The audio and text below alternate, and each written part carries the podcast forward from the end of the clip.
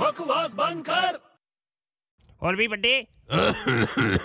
ਯਾਰ ਮੈਂ ਤੇਰੇ ਨਾਲ ਗੱਲ ਕਰ ਰਿਹਾ ਯਾਰ ਓ ਮੈਨੂੰ ਖੰਗ ਆਈ ਜਾਂਦੀ ਐ ਦੀਂਦਾ ਨਹੀਂ ਤੈਨੂੰ ਅੱਛਾ ਅੱਛਾ ਹੁਣ ਤਾਂ ਸੁਣ ਰਿਹਾ ਹੈਂ? ਓਏ ਮੈਂ ਕੰਨ ਨਾਲ ਨਹੀਂ ਖੰਗ ਰਿਹਾ ਸੁਣਦਾ ਮੈਨੂੰ ਅੱਛਾ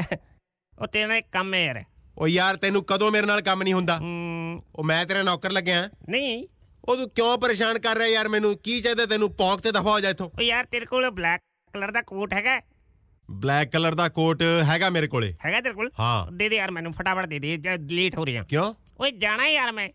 ਪਰ ਮੇਰਾ ਕੋਟ ਪਾ ਕੇ ਕਾਹ ਤੋਂ ਜਾਣਾ ਤੂੰ ਉਹ ਕਿਸ ਨੇ ਬੁਲਾਇਆ ਯਾਰ ਮੈਨੂੰ ਨਾ ਫਿਰ ਮੇਰਾ ਹੀ ਕੋਟ ਪਾ ਕੇ ਜਾਣਾ ਤੈਂ ਉਹ ਹਾਂ ਯਾਰ ਮੈਨੂੰ ਮੇਰੇ ਲਾਇਰ ਨੇ ਬੁਲਾਇਆ ਯਾਰ ਓ ਯਾਰ ਕੀ ਹੋ ਗਿਆ ਫਿਰ ਏਦਾਂ ਹੀ ਚਲਾ ਜਾ ਕੋਟ ਪਾਉਣ ਦੀ ਕੀ ਲੋੜ ਹੈ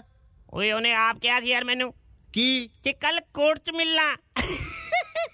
ਓਏ ਬਕਵਾਸ ਬੰਦ ਕਰ